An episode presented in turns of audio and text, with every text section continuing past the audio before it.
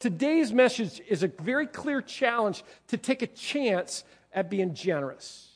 No matter where you are, no matter where you are today, to take a chance at being generous. If you've got your Bibles or if you've got, if you've got a smartphone, um, be sure and, and, take out your phone, turn to the, to the Northpointe app.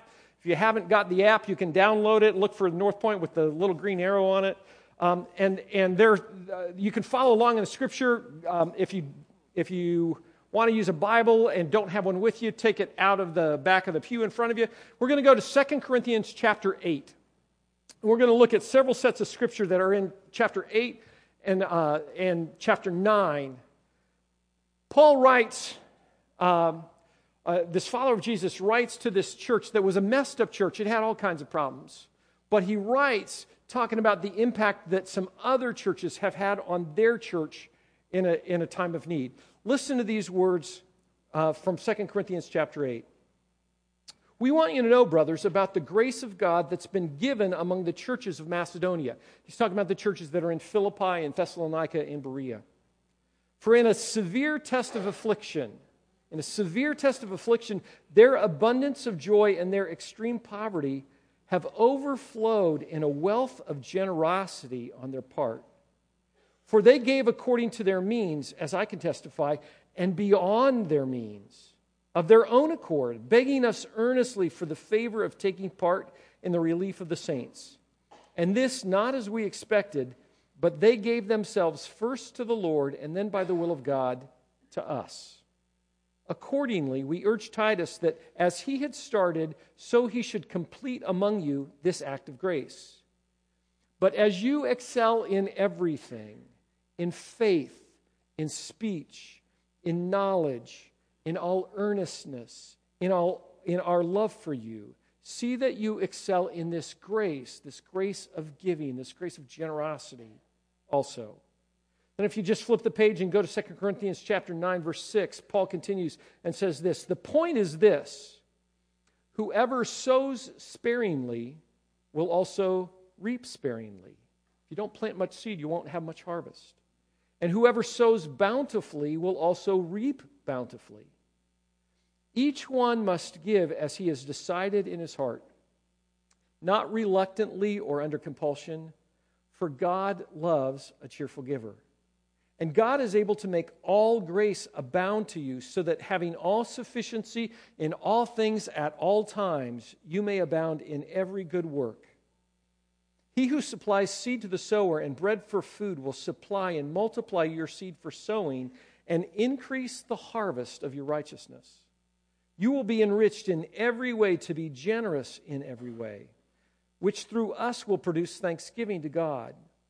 For the ministry of this service is not only supplying the needs of the saints, it's also overflowing in many thanksgivings to God. By their approval of this service, they will glorify God because of your submission that comes from your confession of the gospel of Christ and the generosity of your contribution for them and for all others, while they long for you and pray for you because of the surpassing grace of God upon you. Thanks be to God for his inexpressible gift. Here's the, here's, the, here's the heart of the message today. I want to encourage you to, to take a chance at being generous. Maybe for the first time, maybe in a way that you never have before, to take a chance at being generous because of who God is. Uh, let me just kind of frame that. What's that look like? What's it look like to be generous?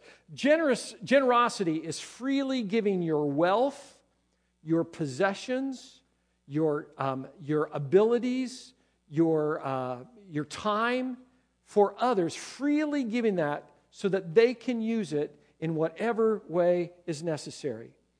Generosity is it's, it's giving what you have away and not expecting anything in return. Generosity, understand that generosity is a matter of our heart and not a matter of the amount of money that we're talking about. You may be here today and, and be thinking, you know what, in my, in my bank account, I'm down to inside $20, I, maybe less than that. How can I be generous? Understand that generosity isn't about the, the amount of money, it's about the condition of our hearts. Because God gives us, God gives all of us resources that we can use for His kingdom. resources that we can use to bless others, and we need to be generous with those resources. Understand one last thing, just in, in terms of kind of shaping the whole conversation of generosity. Being generous is not determined by whether or not the recipient of your generosity is worthy of that gift. Let me say that again. Being, being generous is not determined by whether the recipient of your generosity is worthy of that gift. I worked with a guy for 12 years in, in uh, Rockville, Maryland, a good friend. And, and um, when we moved there, I was 25 years old. And I can remember a lesson that he taught because it happened over and over again. The church that we served was on a very busy road in, in Rockville, about 12 miles north of the capital. We had a lot of drop in traffic at the church, a lot of, a lot of people who would come and ask for help. And we had, a, we had a great system by which we tried to determine how we could be good stewards of the money that we had to use for benevolence. But I can remember Ken saying to me these words. He said, I'd rather give and be taken advantage of than not give and miss a chance to help someone in true need in the name of Jesus. You believe that? I'd rather give and be taken advantage of than not give and miss a chance to help take care of somebody's need in the name of Jesus. That's what generosity looks like. Generosity says it doesn't matter what the, what the person on the other end is, is doing. I'm going to give because God has blessed me with resources to be able to do so. Let me share four just concepts with you and then a challenge uh, in today's message. Uh, the, the, the concepts are this first concept generosity reflects the nature of God. Generosity reflects the nature of God. When we sang this morning, particularly the last two songs, did you have this sense of how great God is and how much He loves you? Do you, do you understand that we don't deserve that at all? There's not anything that I can do that, that would make me worth the love that God has for me. And when, when I turn my back on Him, God continues to walk with me and love me no matter what. God is a, an incredibly generous God. He gave his son, he allowed his son to leave his presence and come to earth for me and for you. God is an incredibly generous God. Generosity reflects the nature of God. Generosity also paints a picture of the gospel. When, when we live out generous lives, when we do that in our worlds, it shows the world around what the gospel really looks like because God gave his son to people that didn't deserve it. And when we're generous to people who don't deserve it, it creates this picture for the world that they can't understand and that they're trying to process because it, it proves the reality of the gospel in your life. So last week, sponsored Compassion Kids, uh, Jake said, you can still sponsor kids. Talk to Amy out at the booth afterwards. 60 kids or so. If you, if you sponsor a, a child through compassion, a, a, child in another part of the world, and you take their picture and you have it up on your refrigerator or you have it on your desk in your office, and somebody comes by in, in your office and says, What's that kid? That, that kid doesn't look like you. Well, you know, what's the deal? And you say, Oh, this is my child. This is Maria. She's from Ecuador. My family is, is helping sponsor her. We're, we're giving money so that she gets her medical needs met, her physical needs met, her spiritual needs met, um, her educational needs met. It's making a difference in her life and in the life of her family. And the person says, How much is that costing? Uh, it's costing about $500 a year. Why would you do that? Why, why would you take that step and do that for a kid that you don't know that you may never see. All of a sudden, it creates the opportunity to have a conversation about a God who loves us in spite of our unworthiness.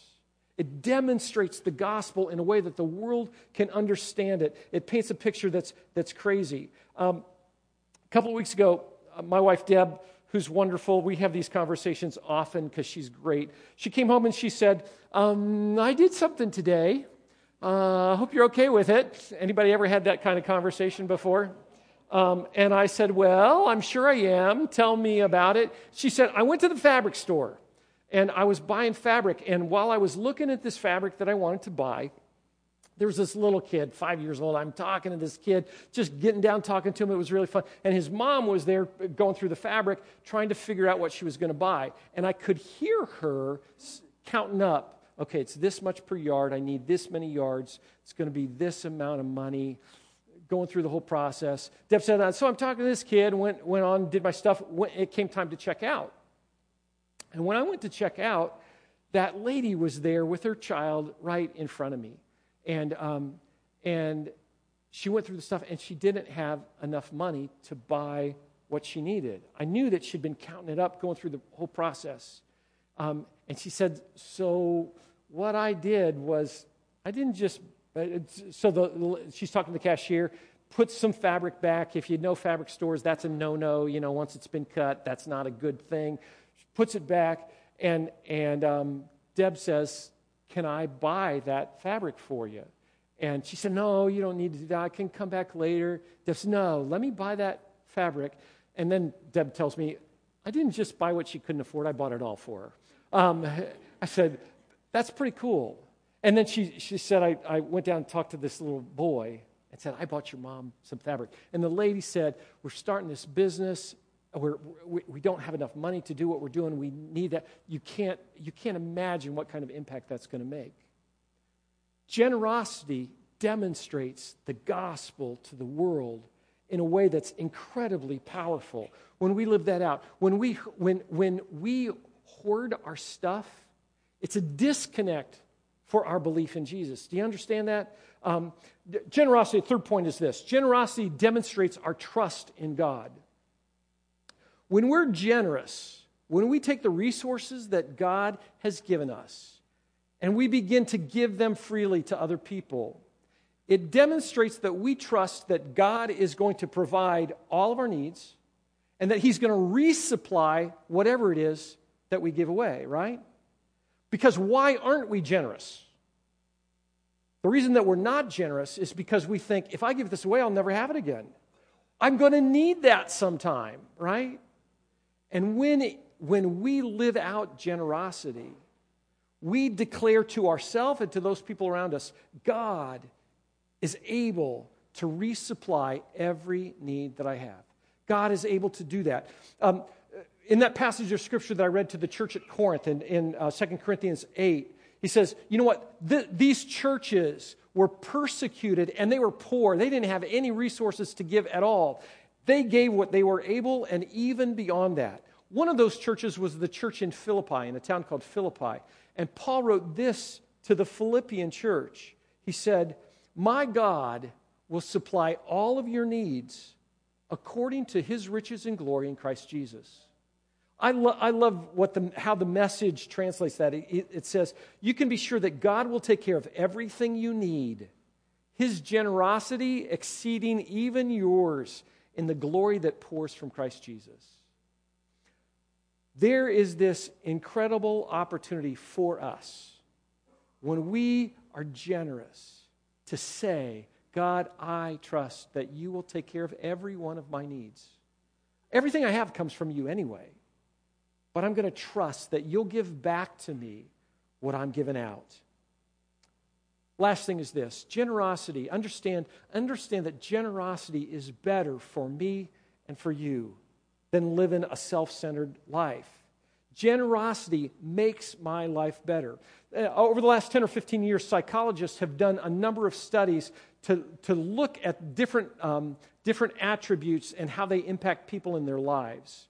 One of the things that they discovered was that people who were generous, people who were generous um, were far more likely to be happy, to be in good health, to have a reason to live. They were less likely to be depressed, and, and they were more likely to, to be growing personally, no matter what their age was, because of their generosity.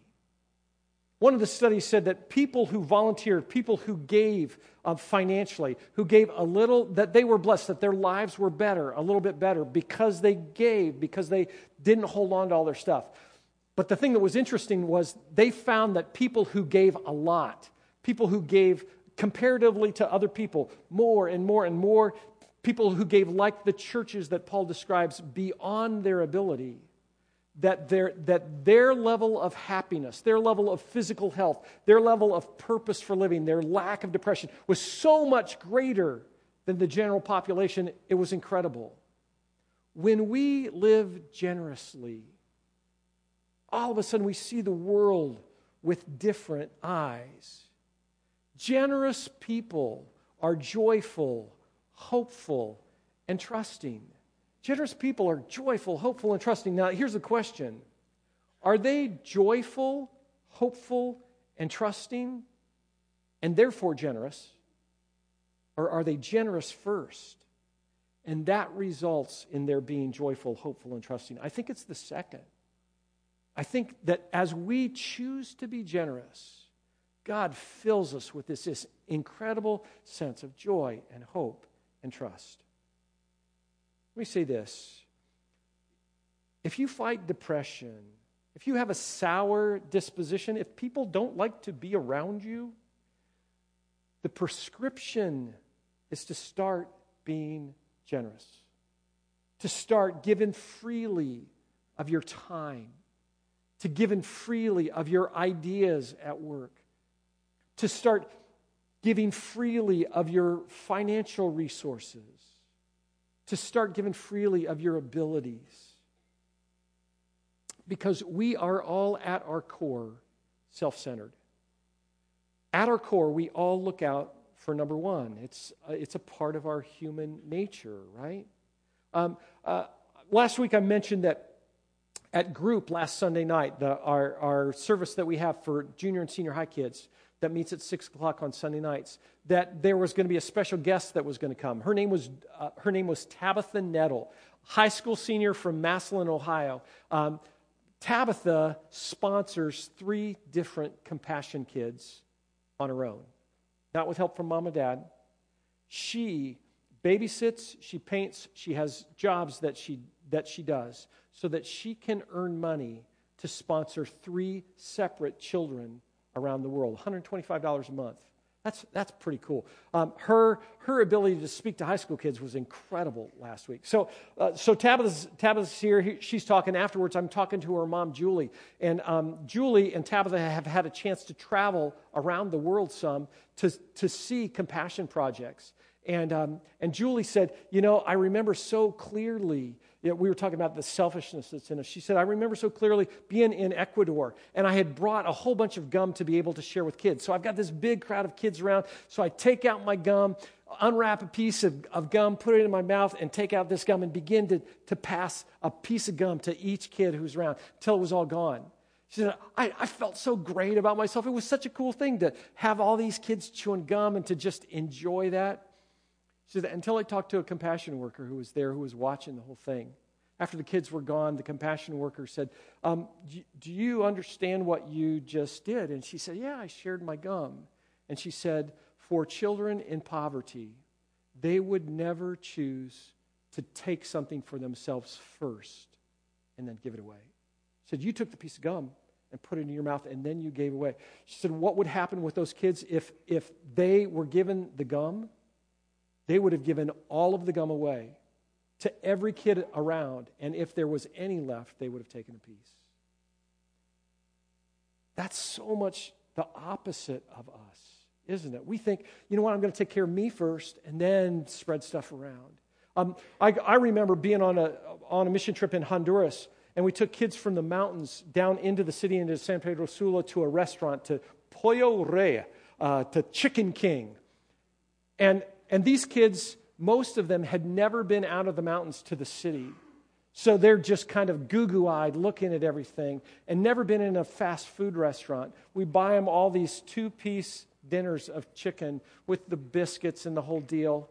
And almost every one of those kids ate one piece of chicken and wrapped everything else up to take it home to their family.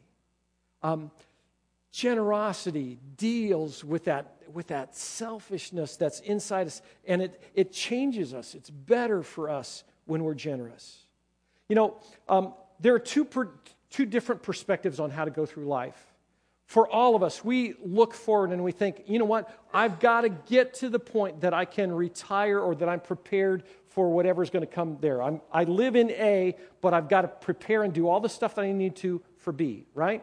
So there are two different perspectives on that. Some people say, some people will say, I've got to get from A to B, and the only way I can get to B, the only way I can do it, is to, is to get there with all 100% of my resources. Everything I have is pushing to, to this point to get to this place. That's one way to live. There's another way to live in a different perspective that says, you know what, I've got to get to B2. I want to take care of retirement. I want to, I want to help provide for my kids' education. I want, to, I want to do all that stuff that's out there that's at B, but I'm going to get there on 90%. I'm going to give 10% back to God, and I'm going to trust that He resupplies and He helps me to get to be.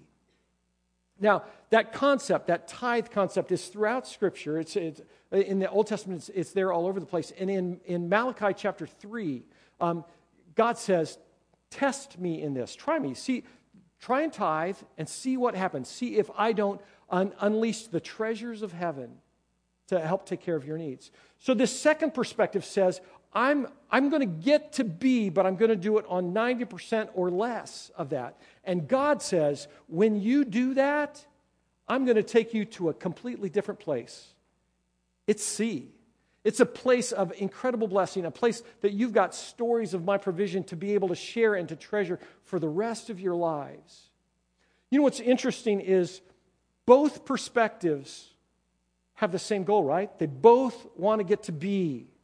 The, um, they, they, both, uh, they both take a tremendous amount of planning and hard work. They both face com- um, competing priorities and decisions that are difficult about how to live out those priorities with the resources they have. And they both think that each other is crazy, right? The, the person who says, it's going to take all I have to get to there, looks at the other person and says, You think you're going to get there on 90%? You're nuts.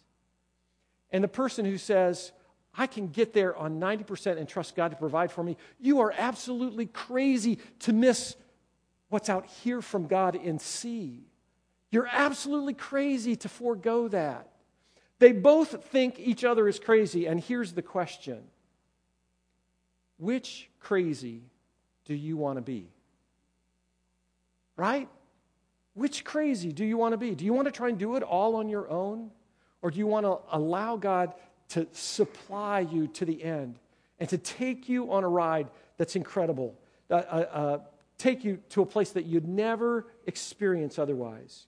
Psalm 112 says this It's well with the man who deals generously and lends. It's well with the man who deals generously and lends, who conducts his affairs with justice. Proverbs 22 Whoever has a bountiful eye, a generous eye, will be blessed, for he shares his bread with the poor. Proverbs 11 One gives freely, yet grows all the richer. Another withholds what he should give, and he only suffers want. Whoever brings blessing will be enriched, and one who waters will himself be watered. Do you want to deepen your relationship with Jesus? Do you want to go to a place with God that you've maybe never been before?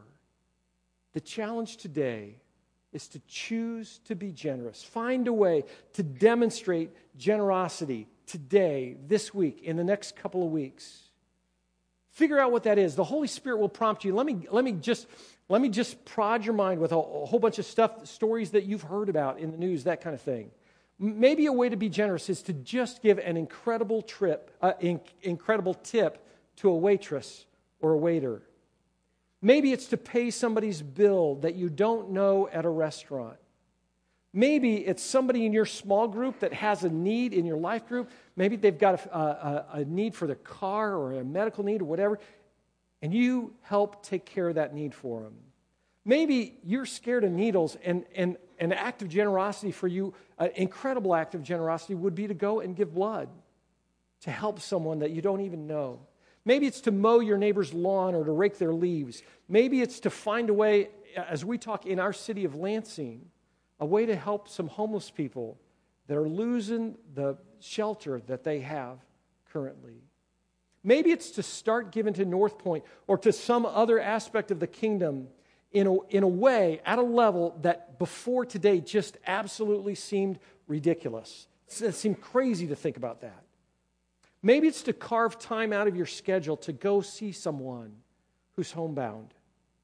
Maybe it's to use your skills from work for a nonprofit or to do something on a pro bono basis.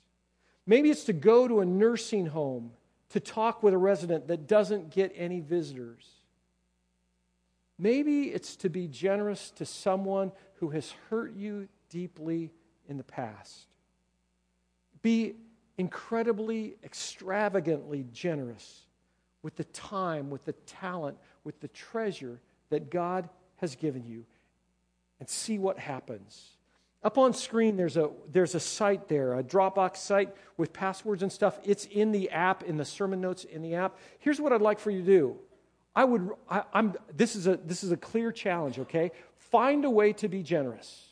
Find a way to be generous. And then share that story this way.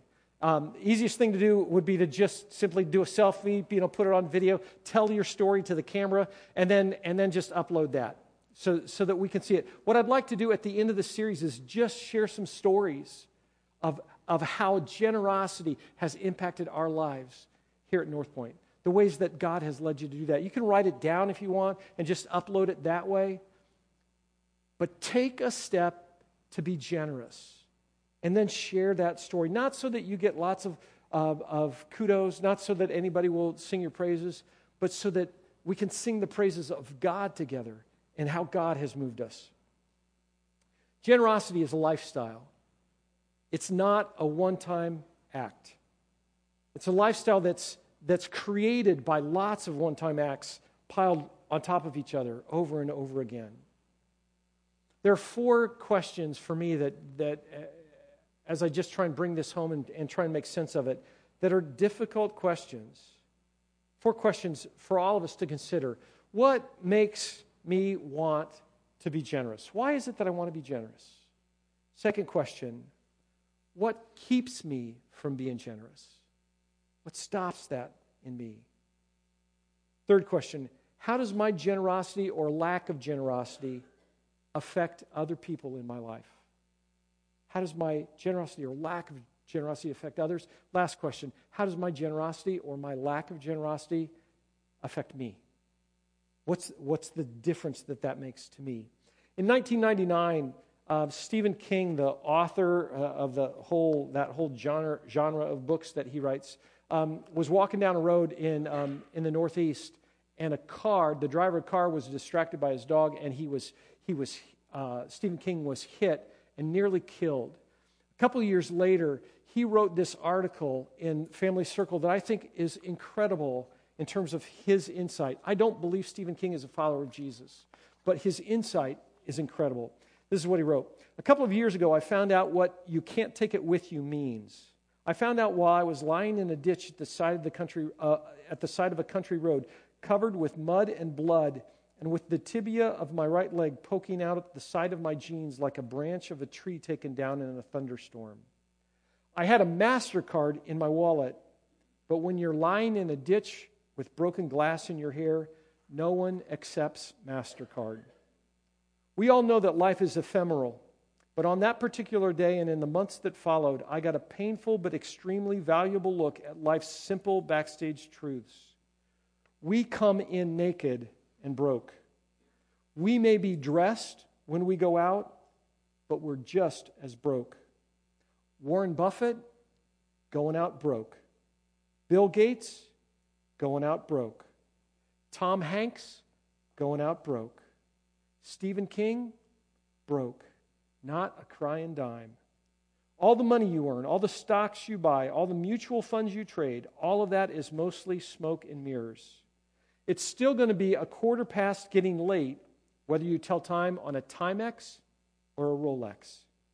No matter how large your bank account, no matter how many credit cards you have, sooner or later things will begin to go wrong with the only three things you have that you can really call your own your body, your spirit, and your mind. So I want you to consider taking your life one long uh, of I want you to consider making your life one long gift to others. And why not? All you have is on loan anyway. All that lasts is what you pass on. Yes, charity begins at home. Those of you who pay for the college educations of your sons and daughters do a wonderful thing. If you're able to give them a further start in life, a place in business, help with a home, so much the better. Because charity begins at home. Because up to a certain point, at least, we're all responsible for the lives that we bring into the world. Imagine, though, a nice little backyard surrounded by a board fence. Dad, a pleasant fellow, a little plump, is tending the barbecue. Mom and the kids are setting the picnic table. Fried chicken, coleslaw, potato salad, a chocolate cake for dessert. And standing around the fence, looking in, are emaciated men and women starving children. They are silent, they only watch. That family at the picnic is us. That backyard is America. And those hungry people on the other side of the fence watching us sit down to eat include far too much of the rest of the world. Asia and the subcontinent, countries in Central Europe where people live on the edge from one harvest to the next, South America where they're burning down the rainforest, most of all, Africa where AIDS is pandemic Starvation's a fact of life. It's not a pretty picture, but we have the power to help, the power to change. And why should we refuse? Because we're going to take it with us? Please. Giving isn't about the receiver or the gift, but the giver. It's for the giver. One doesn't open one's wallet to improve the world, although it's nice when that happens. One does it to improve oneself. I give, listen to this, Stephen King. I give because it's the only concrete way I have of I'm saying I'm glad to be alive. And I can earn my daily bread doing what I love. Giving is a way of taking the focus off the money we make and putting it back where it belongs on the lives that we lead, the families we raise, the communities that nurture us. I don't know that Stephen King is a follower of Jesus because I think if, if he was, he would have added some to that picture. Understand that we experience the exact same backyard that he described spiritually. For many of us, we feast on the goodness of God, and we're surrounded in our world by people who look in longingly because we haven't shared generously our time, our talent, our treasure, our trust with them. If I had a million dollars, if you have a million dollars, understand that you're not taking any of it with you when you die. So, what are you going to do with it? My encouragement is to be generous. If you don't have a million dollars, I want to encourage you to be generous with what you have. I started the message by saying there are two things you need to know about Monopoly.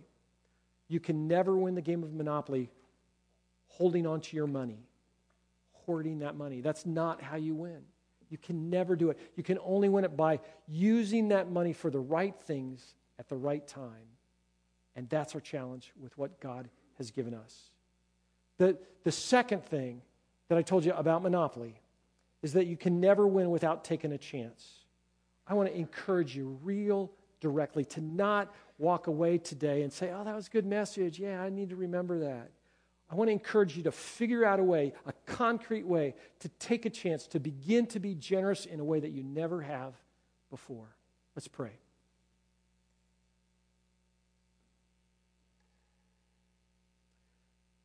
God, God as, I've, as I've been talking, I just keep thinking about how much we have how much stuff, how much money, God, how much ability that we have, and how easy it is for us to think that we've earned it, that we've created it, that it's all ours, and that we need to sit on it. Help us, God. Help us see places that we can be generous. Help us to hear your Holy Spirit. And help us, God, to trust you to supply every need that we have. In the name of Jesus, we pray. Amen.